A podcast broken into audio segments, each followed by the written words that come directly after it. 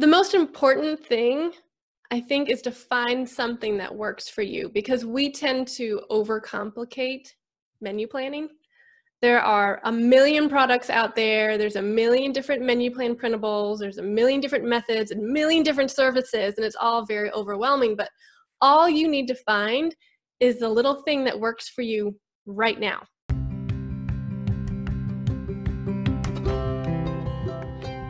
Welcome to Homeschool Conversations with Humility and Doxology, a series of interviews with real life homeschool moms, dads, and other educators on all sorts of topics that affect our lives as homeschool parents.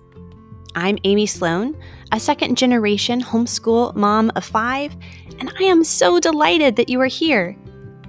Here on Homeschool Conversations, we'll discuss educational philosophy, family life, and more. Come chat with us. Hi, friends. Today I am joined by Stephanie Jenkins from cheapskatecook.com, where she empowers us to save money and eat healthy. She shares recipes, grocery hacks, tutorials, and daily life motivation to guard our health and our budget. You can follow her on Instagram for real life silliness and practical inspiration. And I can speak personally, I enjoy following her there very much. And you can also go to her website and learn how you can feed a family of four real food for $60 a week. So, we're going to be talking about all things food. But first, Steph, could you just tell us a little bit about yourself and your family and your kind of history with homeschooling? Okay, so me and homeschooling go way back. my parents were both educators, and when I was four, my mom was like, Hey, I heard about this weird thing, and I think I want to try it. And so I was actually homeschooled from the very beginning. And my husband was also through a homeschool thing.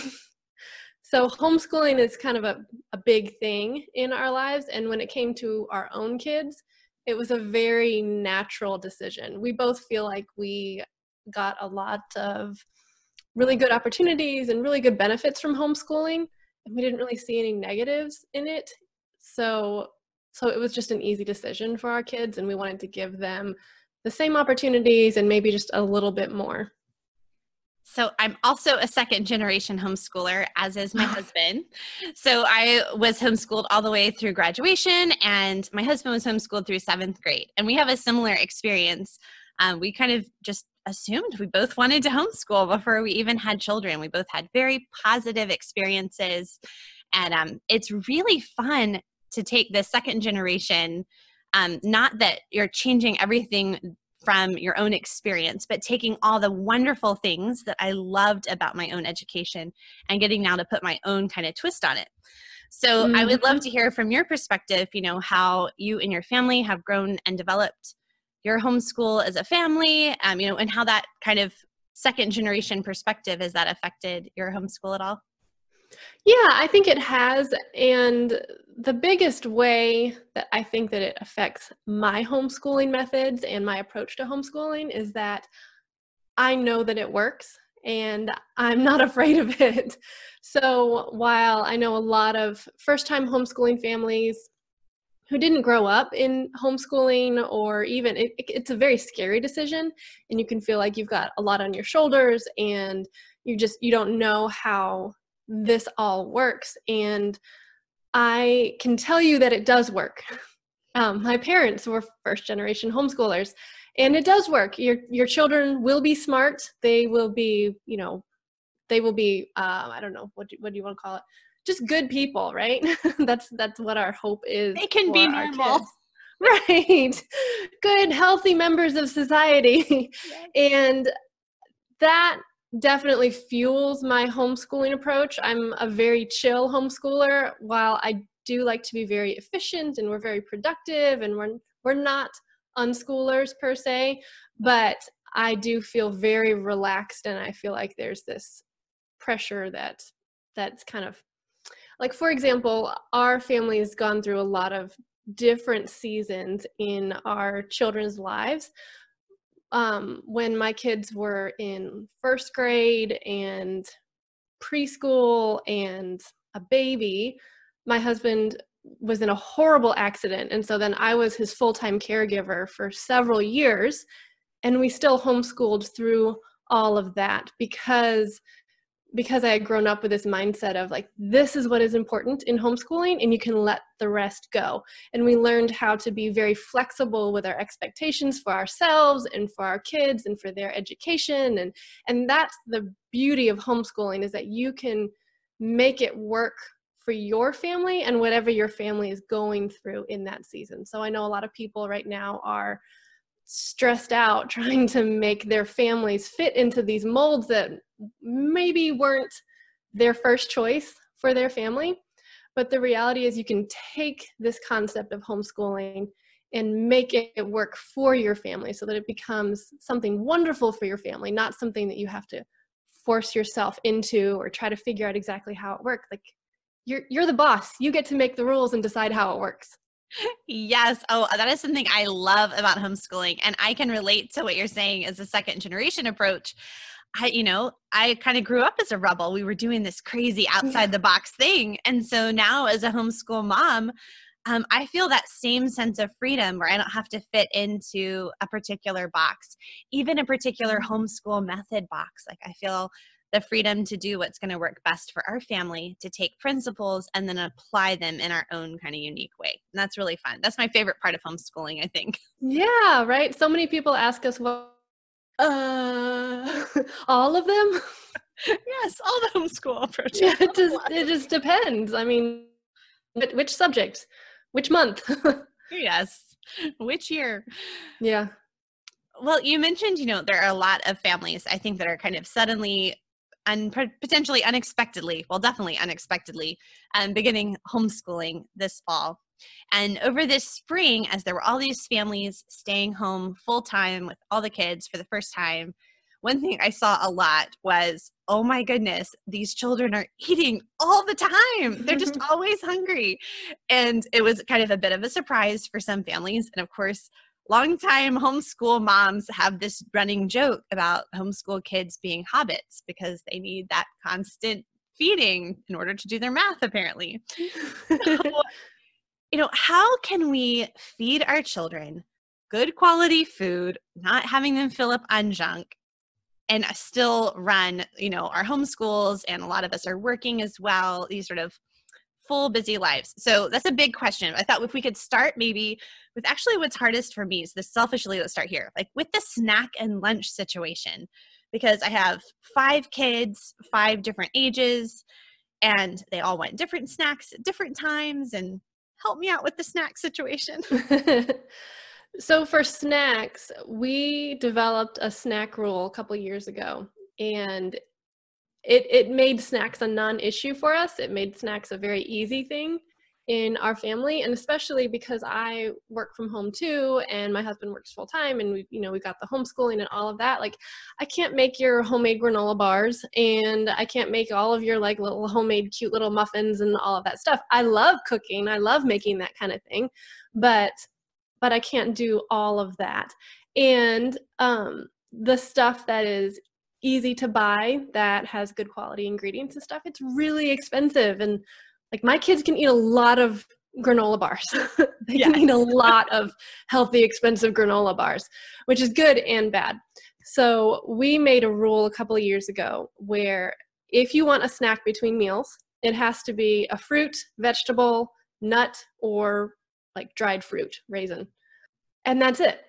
Like I mean, you can interpret that all different ways. If you want to have like celery and peanut butter and raisins for ants on a log, you can go ahead and do that. You can have apples and peanut butter. You can have um, you can have a smoothie because that's basically fruit and add some almond milk. It's like nuts, right? You know, there's different ways that kids can interpret that. But that snack rule does a couple of things. First, it for the question, am I really hungry? Because when they're like think about this if you have a box of cookies or something in the pantry like that's what they're hungry for for snack. And you know how hungry they are for that box of cookies? Like all the time. They're hungry they want that snack all the time. But if their snack choice is carrots, they're hungry for those a lot less. So you really have hungry. food. Right, exactly. They have to ask themselves, am I really hungry for these carrots? Am I really hungry for this apple? And then, uh, so you're doing two things. You are giving them good food because they're eating fruits, veggies, nuts, and raisins. And then you're also helping them listen to their bodies so they can decide, like, nah, I think I was just in the mood for the cookies, but we're gonna have those later. So I'm just, I'm, I'm not that hungry. I can wait until lunch. So and that's how we approach snacks. Remind me how old your children are now. Is this the same kind of, so are they fixing these snacks themselves? They're able to get it all independently. Has that changed from when you needed to kind of help them? Well, so we really like the Montessori method of homeschooling and setting up your home and your life and raising kids. And that encourages independence in your kids. So right now, my kids are 10, 9, and 5. So they are older and they are perfectly capable of making themselves a smoothie or slicing some vegetables or whatever. They can make their own snacks.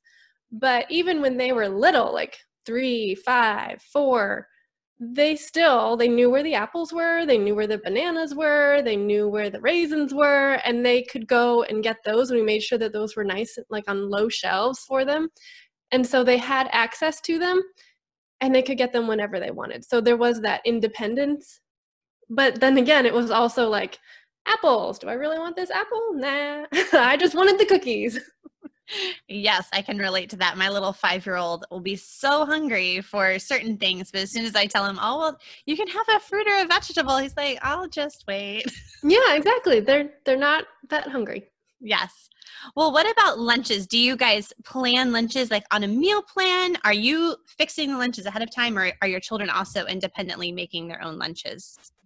I think it depends on the month, honestly the thing with homeschooling, and I just think family life in general, is that you have a plan and it works for a little while, and then something changes.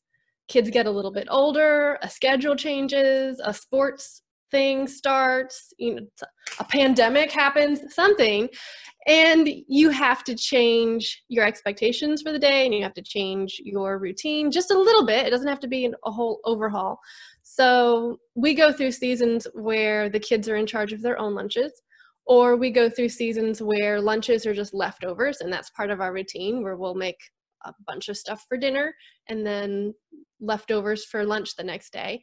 And right now we're going through this time where we have some restrictions and food allergies that we're going through and so i'm preparing the meals but we're using like the little meal prep containers so it's like a little it's almost like a little lunchbox for the kids and we're just all working together to fill them up with whatever it is that we're eating that day and then the kids can eat it and when they're done they're full they just put the lid on it put it in the fridge and then when they're hungry later you know for their snack then they have lunch left over that they can go and grab so that's working for us this month but next month it'll probably change. It'll be a little cooler, so we'll probably be doing lots of soups.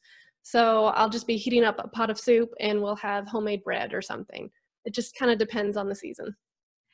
And I think that's really encouraging to hear because I think sometimes um, especially certain personalities of us, we can feel like, okay, I need to like learn the right way to do this. I need to have my system. I need to figure it out one time, and then everything will go smoothly from you know here on out to eternity. and that's just not the reality. And just because things suddenly aren't working doesn't mean that you were doing anything wrong or that anything you know is is yeah that there's anything bad happening like sometimes it just means your season has changed or your children have grown or in my family leftovers used to be a huge part of our life but now we're a family of seven you know my oldest is like six four there are no leftovers. We yeah, eat an entire right. crock pot of crock pot of food. So suddenly we're having to okay well i used to assume this particular meal would be dinner and lunch but now it's just a dinner so it changes. Yeah yeah and like you said, that doesn't mean that you're doing anything wrong or you're not planning correctly or anything. It's just life changes and we have the privilege of just adjusting with it. We have the freedom to be able to adjust with it. And that's and that really is a gift. It is, definitely.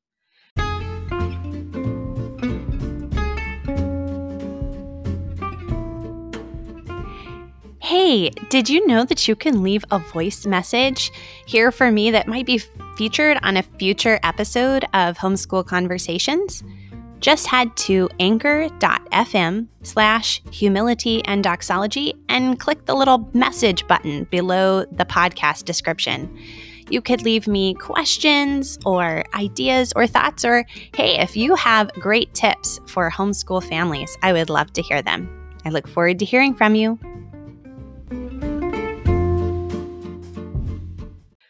Well, I don't know about you, but by dinner time, I've had a full day of homeschooling and spending all this wonderful time with my children, whom I love. And, um, you know, I'm working and then it's time for dinner and they have to eat every single night. I don't understand. I'm so over it. right? I don't like just take a day off. It'd be great. So, what are some of your strategies or tips for fixing that dinner time conundrum? So, there are a couple of different things that we do. One of them is that we have dinner helpers. And that means that part of my kids' school chart, goal chart, whatever you want to call it, their list of things that they have to do, um, once a week, one of my kids is my dinner helper. And they they all are learning how to cook. And so they each have their like little their skills that they can do. And so whoever is helping mom with dinner, then they come into the kitchen and they are chopping potatoes or mixing salad dressing or washing vegetables or whatever it is that I have to do, they get to be the assistant, right? Yay, life skills. Can mark that off on our homeschool chart.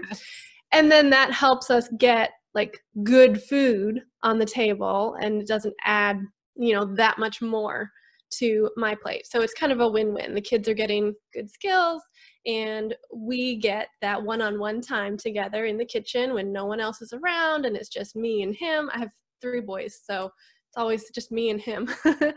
and then uh, and then that makes it a little more feasible. Um, the other thing that we do is meal prepping. So we do meal prepping and we do something called planned overs like you said, it's the leftovers. But what I'll do when I'm cooking like chicken, I won't just cook chicken for that night. I'll cook all the chicken, all of the chicken.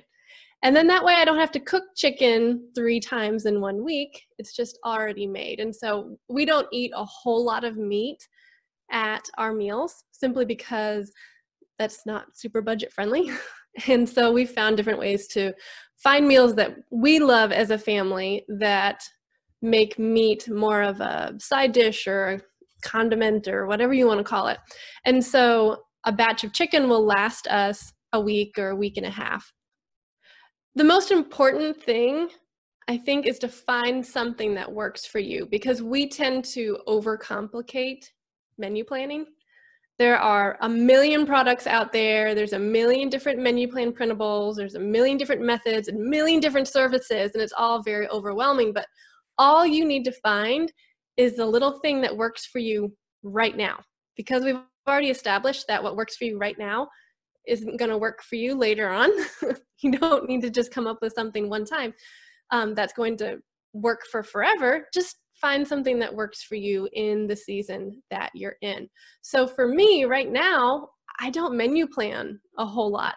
We have certain foods that we keep in our kitchen, and I know that I can take those foods and I can make a whole bunch of different meals with that food. Um, and that's something that I talk about on, at cheapskatecook.com. It's like 35 ingredients that you can use to make an endless amount of meals. It's just 35 ingredients, right? And then the other idea is to just find a menu planning system that actually works for you. There's all these different services out there. You can buy, you know, one of those pre-made menu plans or something so that that way that effort and that stuff is kind of off of your shoulders.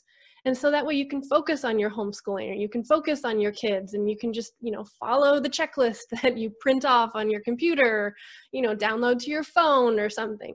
So finding something that works for you right now and just being open to It's not going to look like whoever you're following on Instagram, and that's okay. And it's not going to look like, you know, that lady on YouTube or the, you know, like your friend who has it all together on Facebook, but in real life, she doesn't have it all together, right? So find something that works for you. And it can be as simple as actually writing out a menu plan or just being like, you know what? I don't need the menu plan right now. I just need to make sure I have chicken and salad and rice or potatoes. And that's it. And that's actually pretty easy to throw together. We just make it too complicated. I am also I'm also a huge proponent of on your own meals. Like, hey guys, this is a long day. We all worked really hard. Eat whatever you want. We have cereal, we have ice cream, we have salad, we have, you know, you can you can go ahead and make your own guidelines. You don't probably don't want them to eat ice cream, but we've done it before and that's okay. You know, one of the things that I have found very helpful is just thinking in terms of like some sort of protein and a grain and vegetable. And so I always keep a bags of frozen soup veggies in the freezer actually because it's mm-hmm. like already chopped up. It's carrots and corn and okra and potatoes and onions and peas and whatever else mm-hmm. they put in there. And I can add those to just about anything and make a quick and easy dinner on those days where maybe the thing I thought I was going to do, I'm too tired or I don't feel like making it, or mm-hmm. just to mm-hmm. kind of know that I always have that around makes mm-hmm. it makes it easier at the end of a long day too. Yeah, I think the main thing is to not think about dinner at dinner time. Think about dinner in the morning. If you have a to-do list for that day, add dinner to your to-do list in the morning so that you're either they're taking something out to thaw or you're checking whatever you've got left in the fridge or something like that so that by lunchtime you know it's in the crock pot or it's on the stove or it's you know thawing on the counter or something like that and that's going to go a long way towards helping you avoid drive through or avoid that decision fatigue because your energy levels are a lot higher in the morning than they are when you're hungry for dinner Right. I mean, and dinner's coming every day, whether you're ready or not. So, well, I, another question kind of still related to this whole feeding our family thing. You know, a lot of us face budgetary constraints, uh, maybe most of us, and we want to be able to feed our families nutritious, whole foods um, that we make at home without breaking the bank. So, what are some strategies where we can still eat healthfully on a budget? So, yeah, that's a really good question. And the reality is that we want to eat healthy and we want to save money. And we don't always know how to do those things at the same time. In fact, they can feel like complete opposites. But there are three things that you have to be willing to do if you want to save money and eat healthy at the same time. And the first is to be flexible. Because however you're eating now, whether it's not helping you eat healthy or it is not helping you save money, you're going to have to change that a little bit. And so so that might mean looking at a couple of meatless meals, maybe going meatless one night or a couple of nights a week. That might mean not eating your kid's favorite food all the time, or that might mean um, being willing to, I don't know, just change change up what you're making because what we're doing right now isn't getting us where we want to go down the road. And sometimes I, especially i feel like in america we're so used to just being able to do whatever we want and whatever we feel like doing that you know if you're trying to eat healthy that means you're not going to be eating all the things that we really want because i really want to eat pizza every single night. You know what i mean yeah, like that's what I want to do. But I also have the responsibility of caring for my body and my family's um, bodies. And so I'm not going to do that. And then we have our budget and we want to save money. And I would love to eat steak, you know what I mean? And I would love to get delivery pizza or whatever.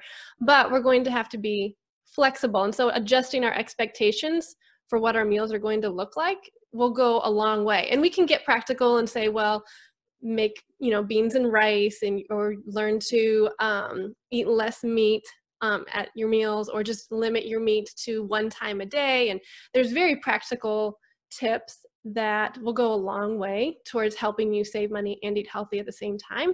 But the core of them is to be flexible, learning what you can make with what you already have. So, a lot of us waste a lot of food.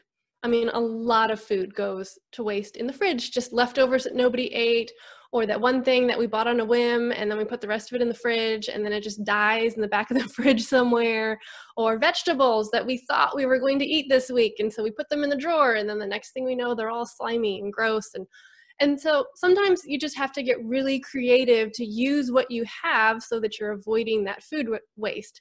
Because if you think about it, the food that goes bad in our fridge, it's just your money that's sitting there rotting in your fridge.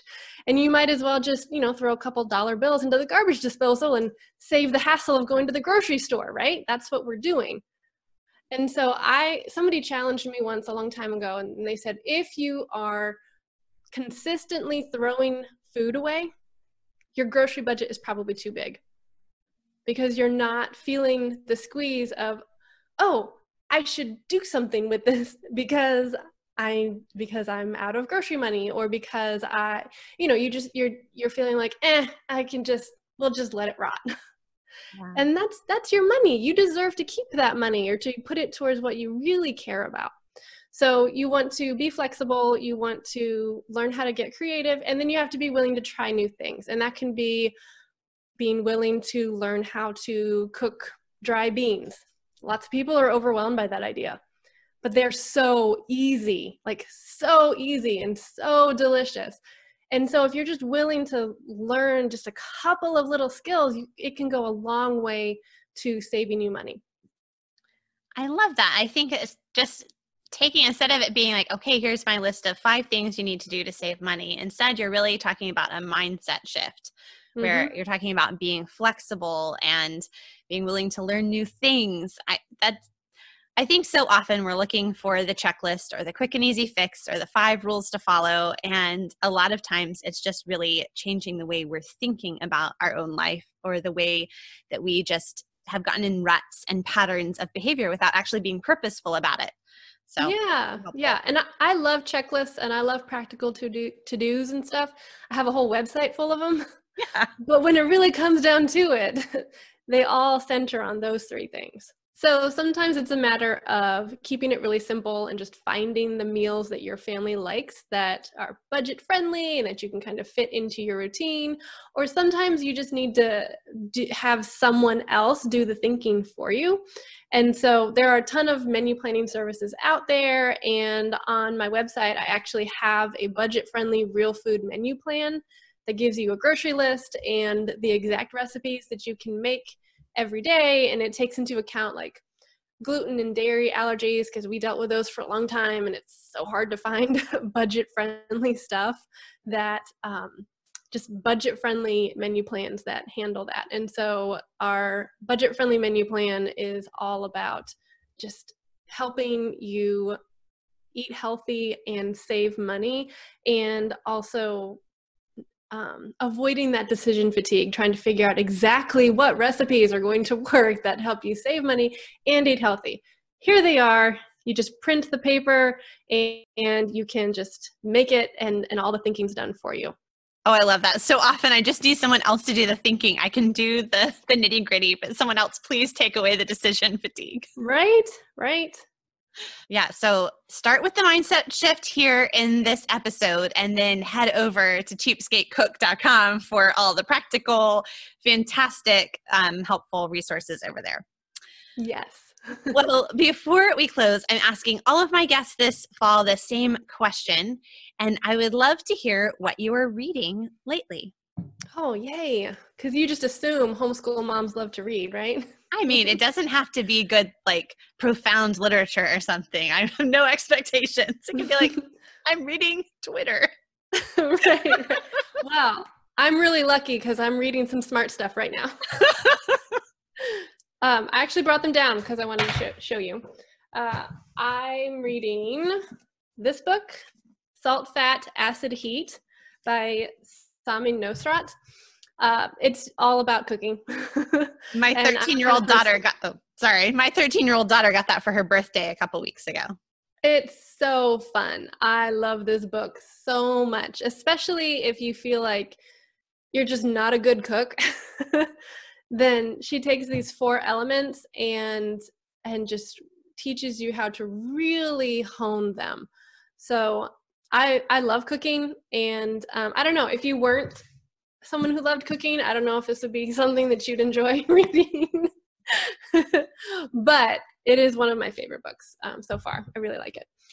Um, the other thing that I am reading is Emotionally Healthy Spirituality by Pete Scazzero. Um, it's just really good. It's full of really challenging thoughts and it focuses a lot on some of the um, mindset that comes into our culture um, that it's just it's just not healthy emotionally and it's not healthy long term for our families. And um, especially if we're talking to a christian audience it's it might look biblical on the outside but when you really dig into it then it's it's it's not. It's not what um, it was originally intended to be. And it's, it's very challenging um, but i really really love it. And then the other thing that i'm reading is on my kindle so I don't have the physical copy, but it's called Your Blue Flame by Jennifer Fulwiler. And it is all about finding what you really love and figuring out how to share it with the people around you. So I think especially as moms and homeschool moms, then we're we kind of get stuck in like serving other people and she kind of teaches you how to serve other people the way that you were made to. All right, my final question for you. We mentioned this earlier that there are all these, you know, new homeschool families joining this adventure this fall. if you were speaking to a new homeschool family, what one piece of advice would you give them? Um, you know what? We said this a couple of times, but the plan that you have right now is not going to work. Especially as a new homeschool parent because you really don't know what you are getting into, right? You've done all the reading, you've researched it, you've thought about it, you've played through all the scenarios, and so you have this tentative idea.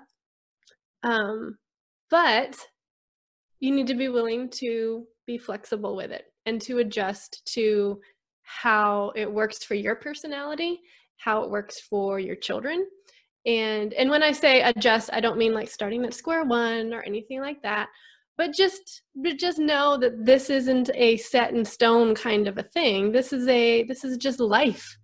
And it's learning to love the kids that you're with and learning to love them well and learning to take care of them and take care of yourself.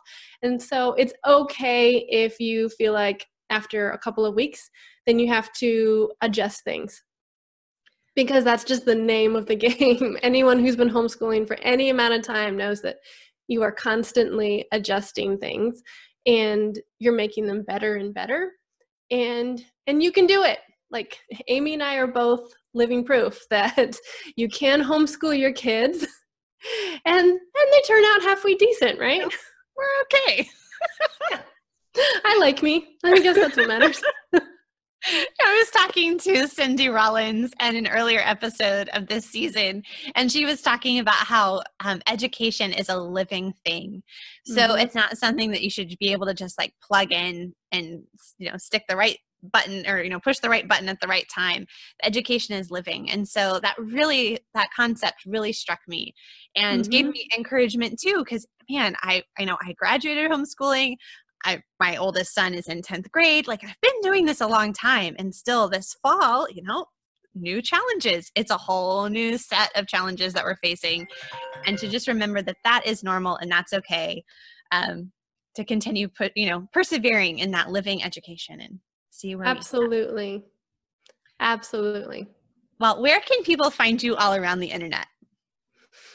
Um, anywhere Cheapskate Cook. It's cheapskatecook.com channel called Cheapskate Cook. I'm Cheaps- at Cheapskate Cook on Instagram, and I have a Facebook page as well if you're more of a Facebook person.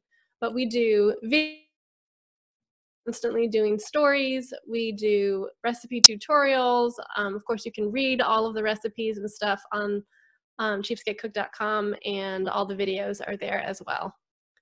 Great. And I will have all that linked up in the show notes, as well as some other resources that you have shared with us. And those will be found at humilityanddoxology.com. Thanks so much for joining us and talking with us today, Steph. This has been really fun.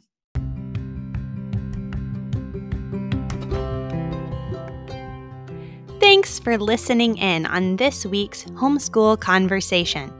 For show notes and links to all the resources we discussed, head to humilityanddoxology.com slash homeschool dash conversations. And if these episodes are an encouragement to you, would you take a moment to leave a rating and review and to share it with your friends? I am so thankful that you are here on this adventure with me. Let's repent of our constant striving, relish the joy of learning, and rest in the work of Christ on our behalf. Stand fast, my friends.